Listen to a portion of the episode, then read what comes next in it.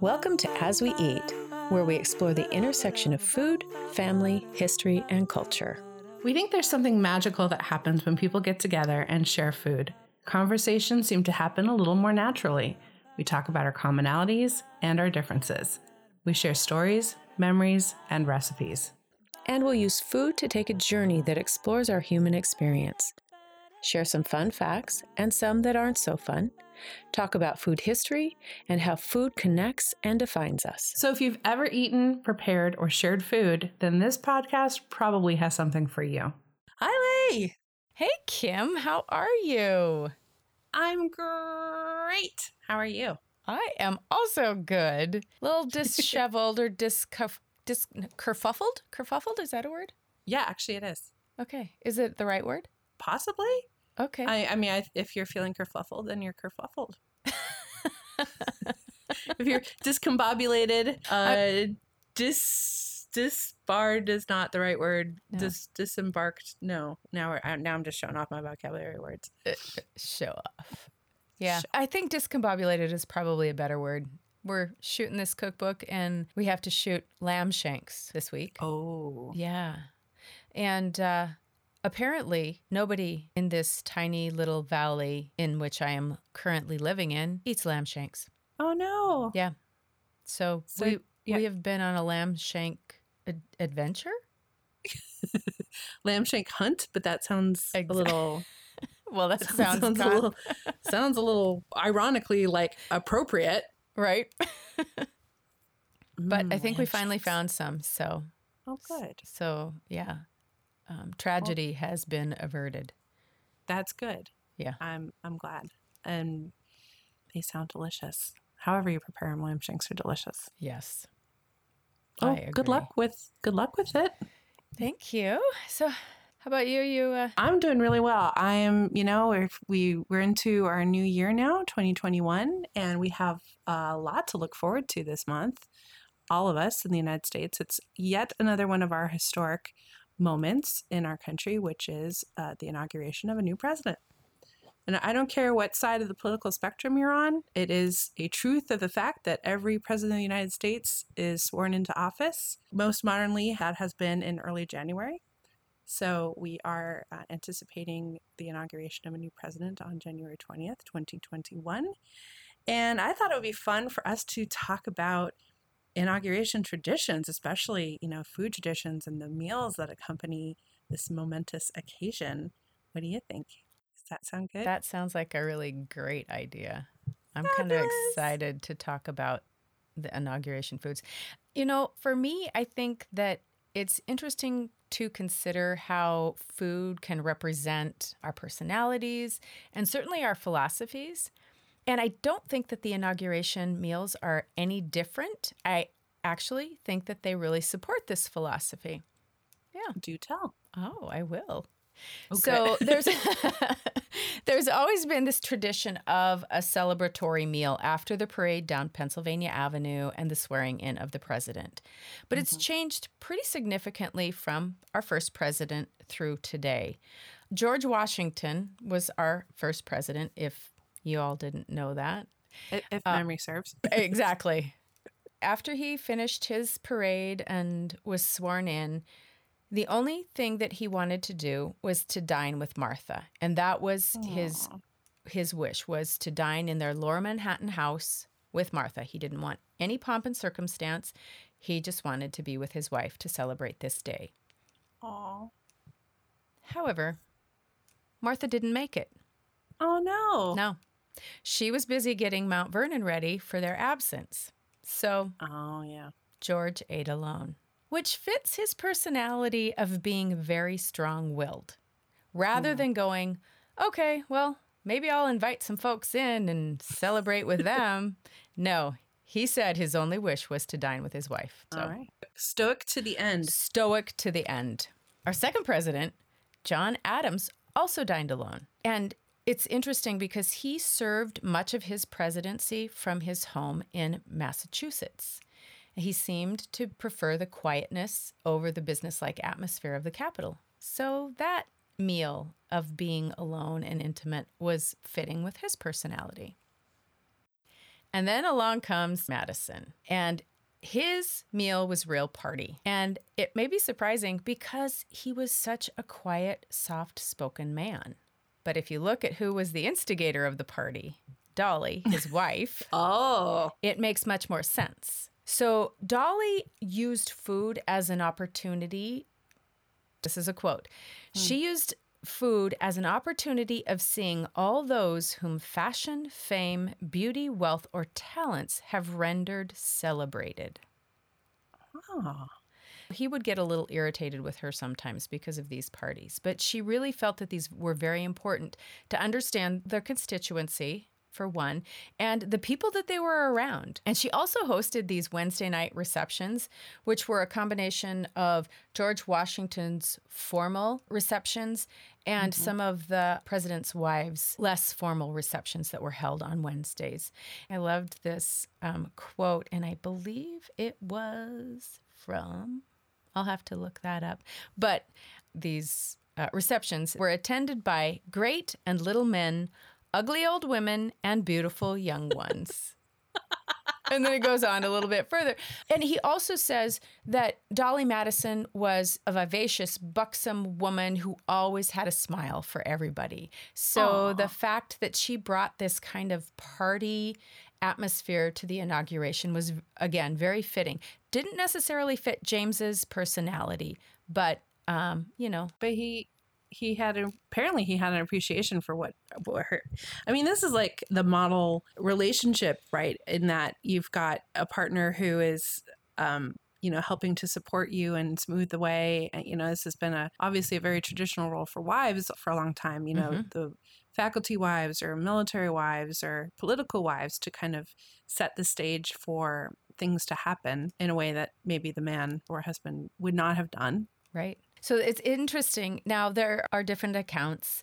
One of the accounts that I read was that Dolley Madison was the first woman that we gave the title of First Lady to. Oh, okay. I was wondering about that. The menu for this inaugural meal was actually lost to time. It's likely that it represented their home state of Virginia country hams, corn muffins. Mm. And there's even a legend that says that she finished off the meal with this silky, creamy, milky frozen dessert.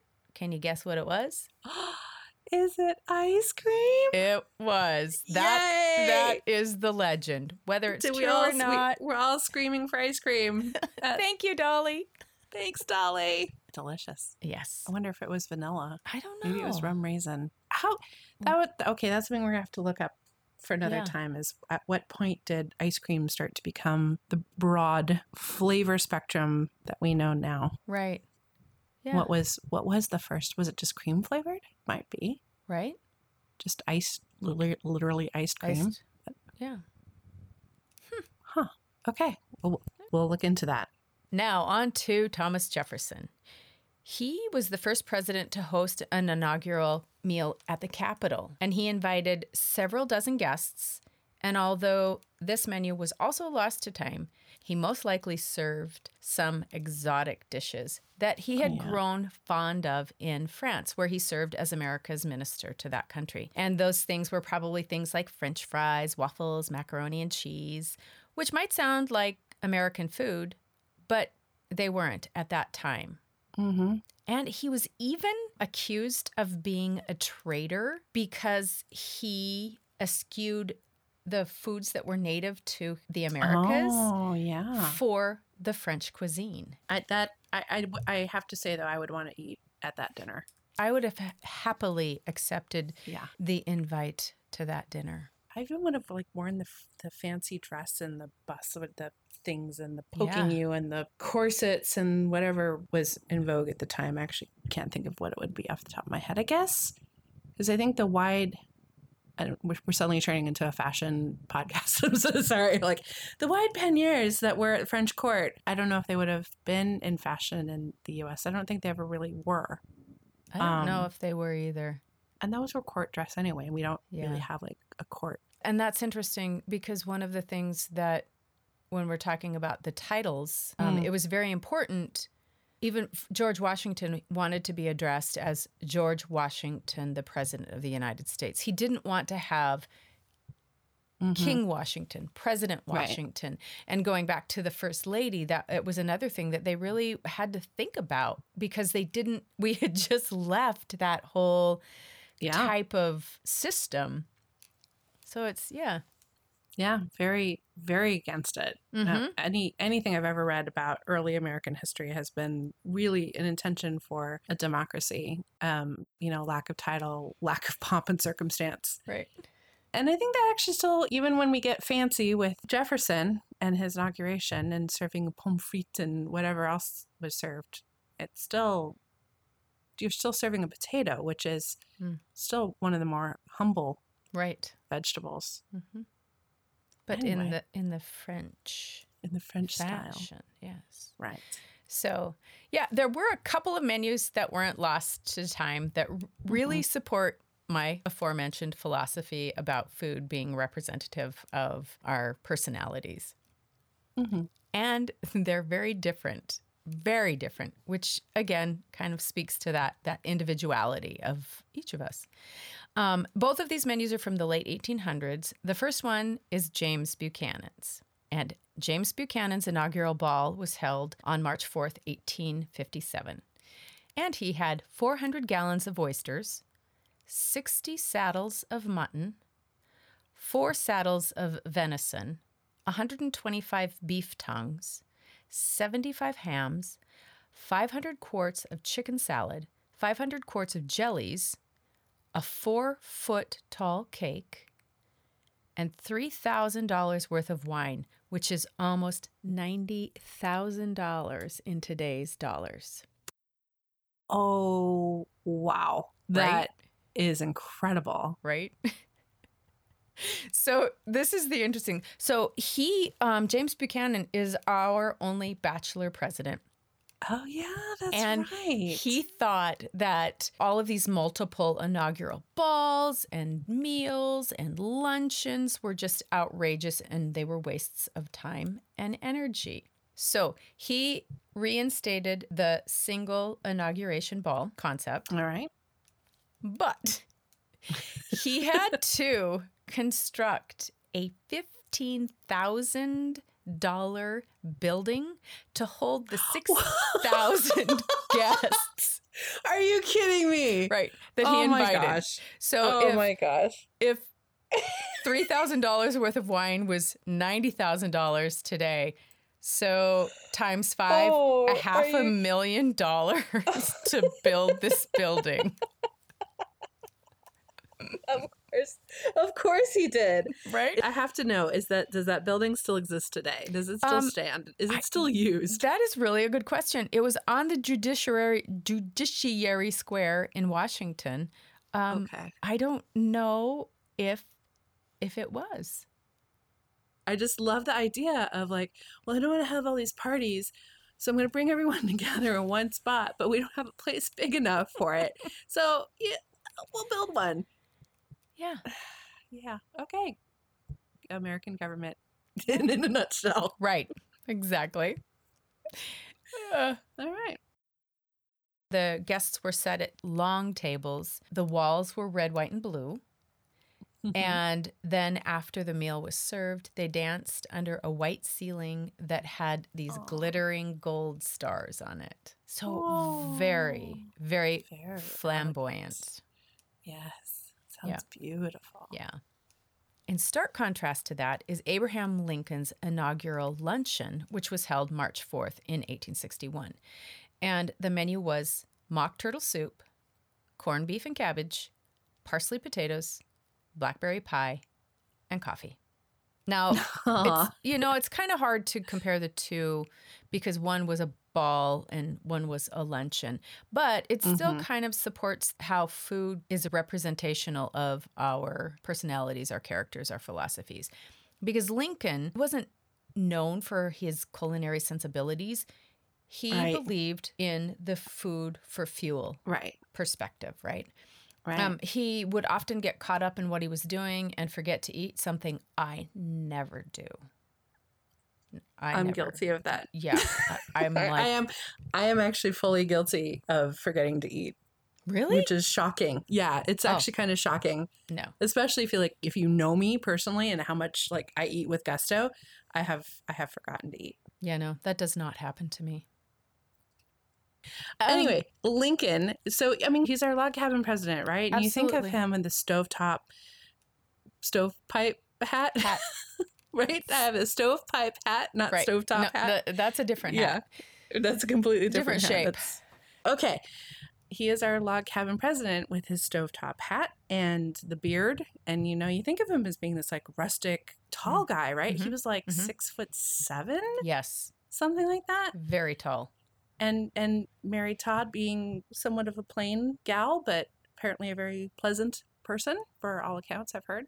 That absolutely sounds like personal preference. hmm And it's not even like that austere. It's just, I mean, compared to, you know, Buchanan.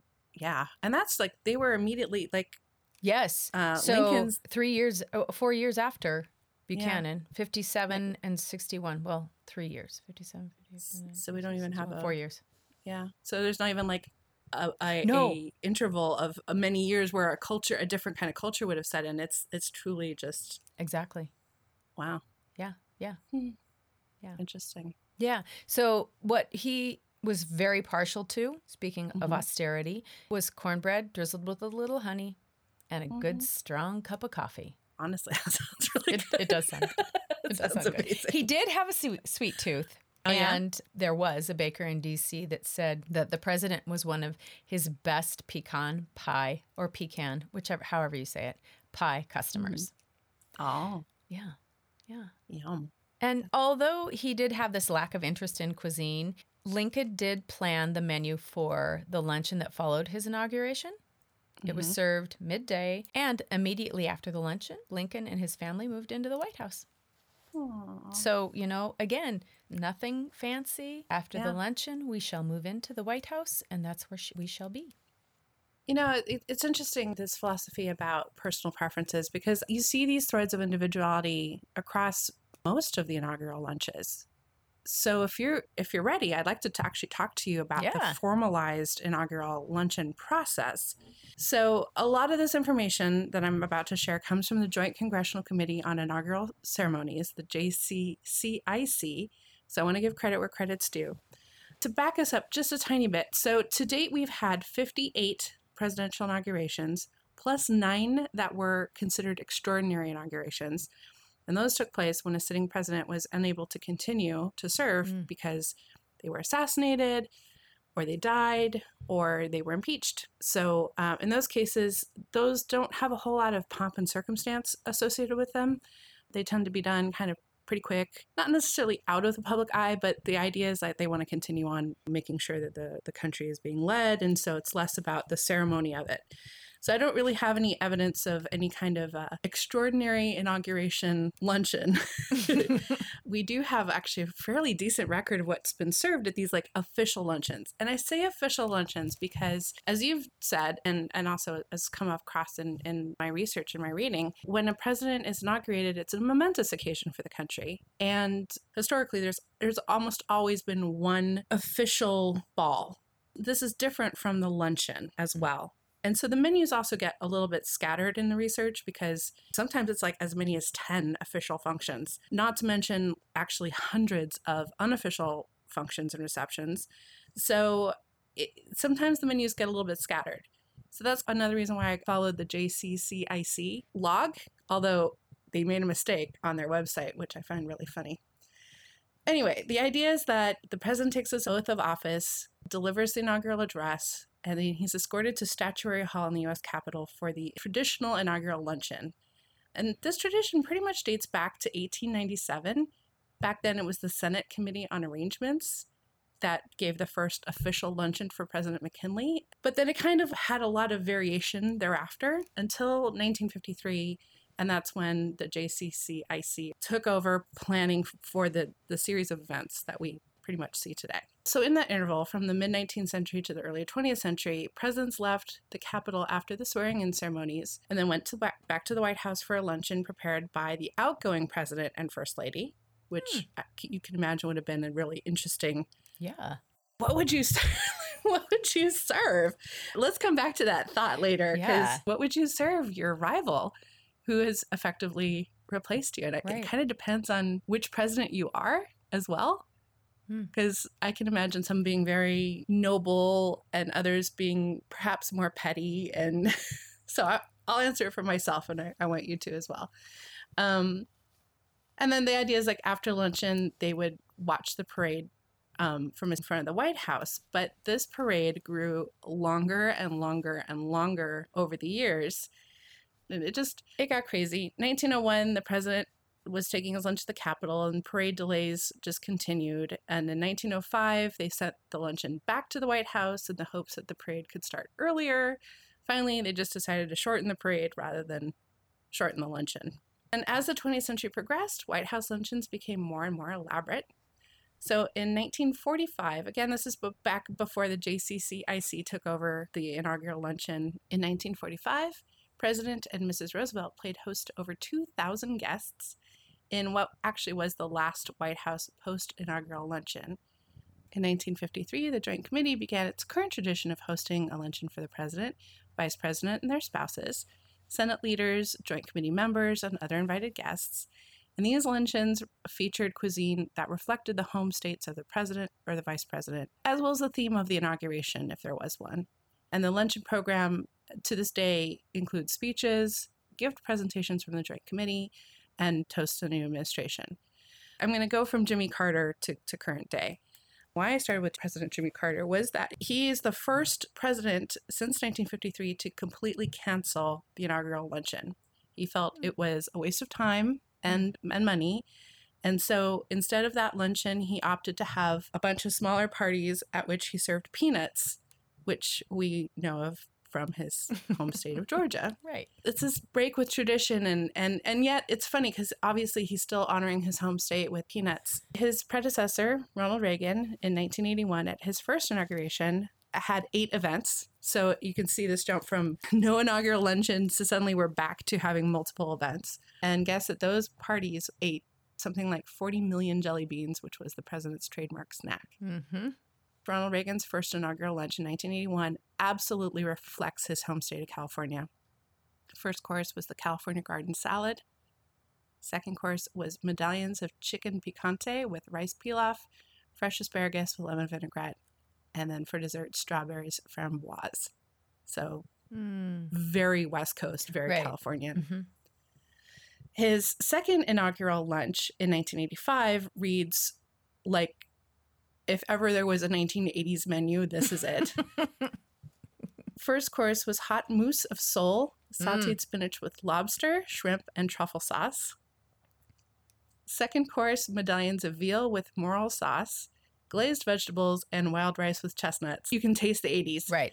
And then the third course was uh, cold praline souffle with raspberry sauce. Actually, very divorced from California. There's there's actually not a whole lot in there that screams California. And as I said, very much a au courant Right. menu for the time.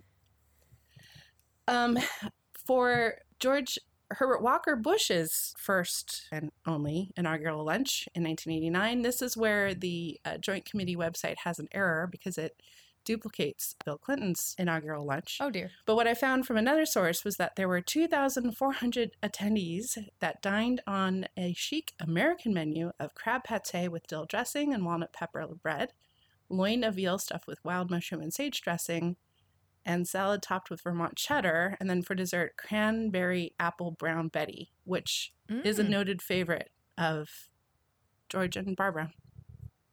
So the error kind of continues a little bit. Bill Clinton's first inaugural lunch in 1993 started off with a first course of grilled salmon with sorrel sauce, followed by rosemary chicken with pecan rice, ginger baby carrots, and broccoli florets.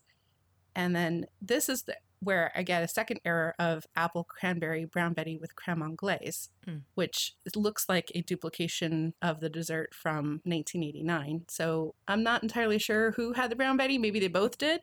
Maybe there was some leftovers.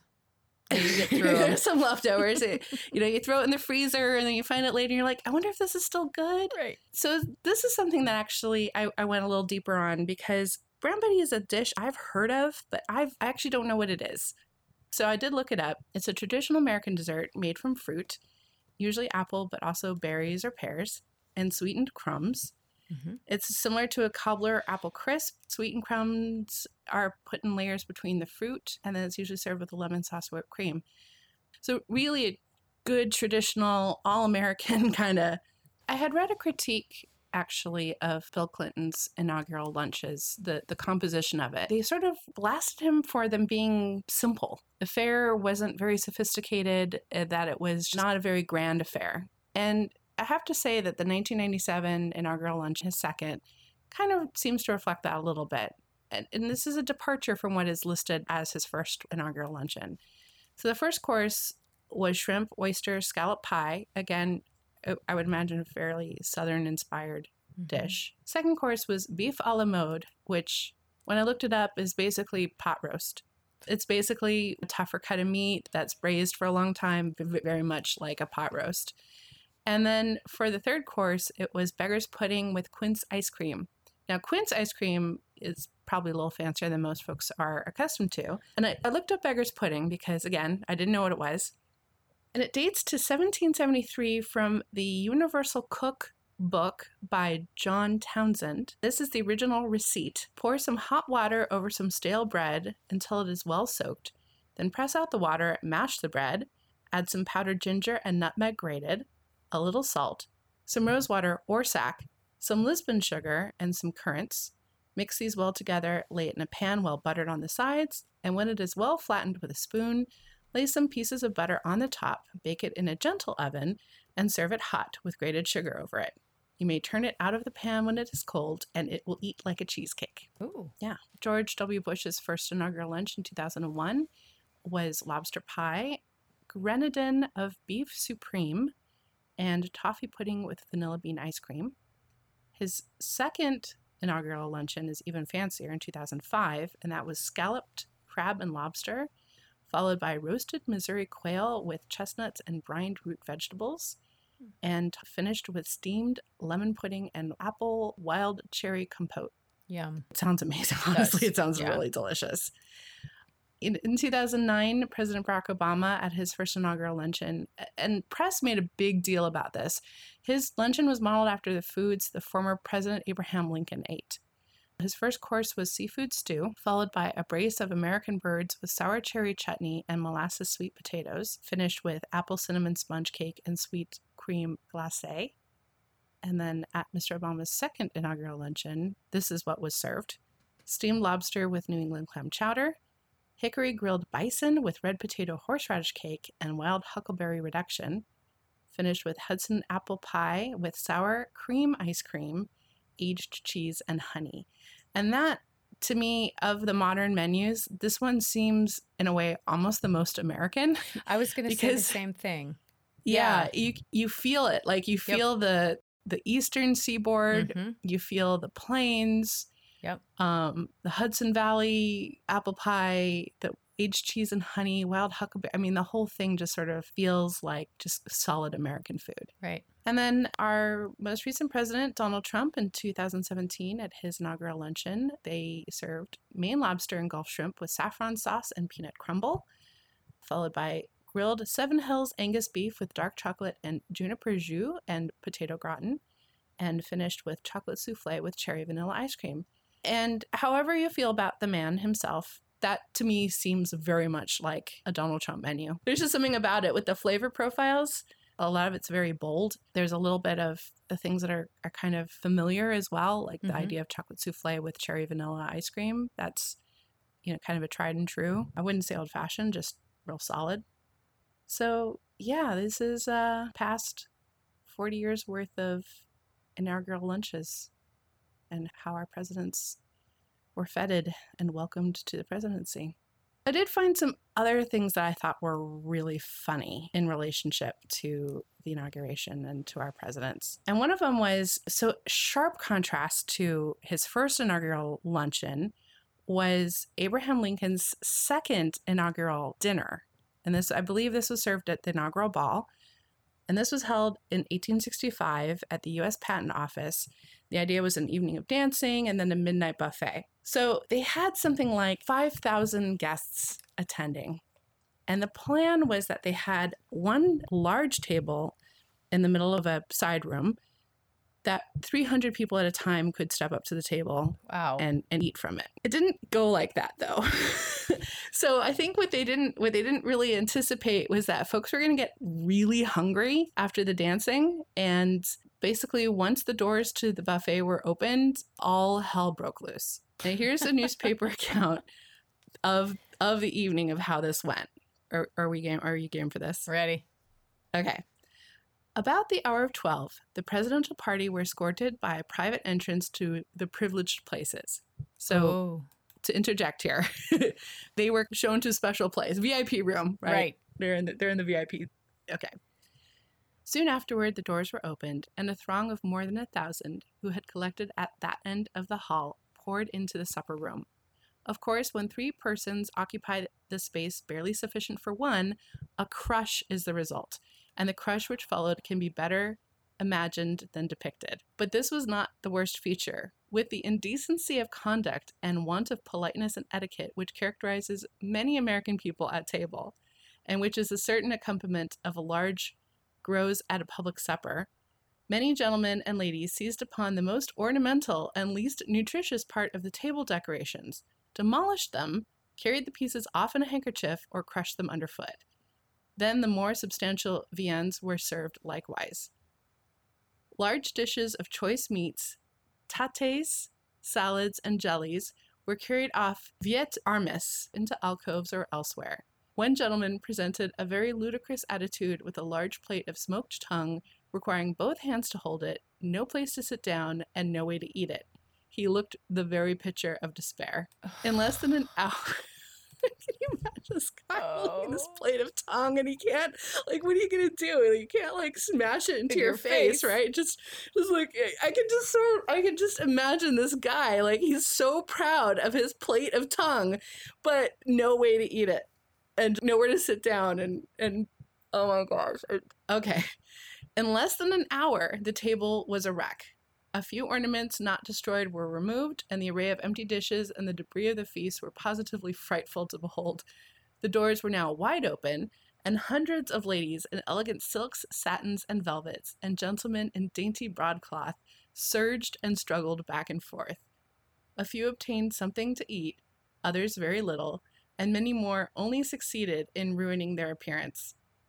As much was wasted as was eaten, and however much may have been provided, more than half the guests went supperless. Oh, that's terrible.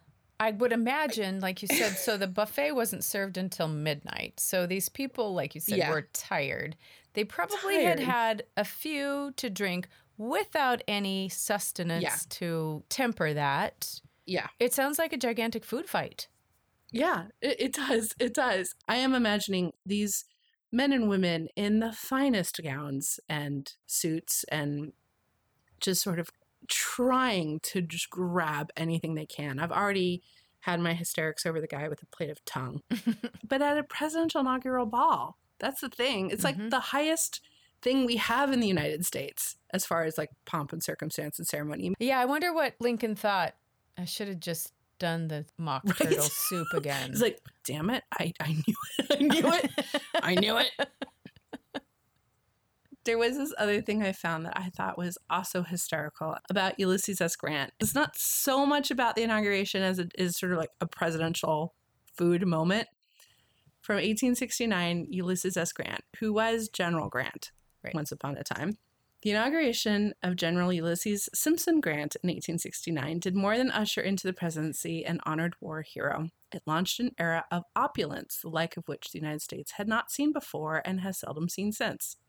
There is an irony in the fact that U.S. Grant, the simplest of men, should have had an administration renowned for its gaudy, lavish display. The new president and his wife were catapulted from the humdrum routine of years of dreary army service existence into a world they had never known. Mm.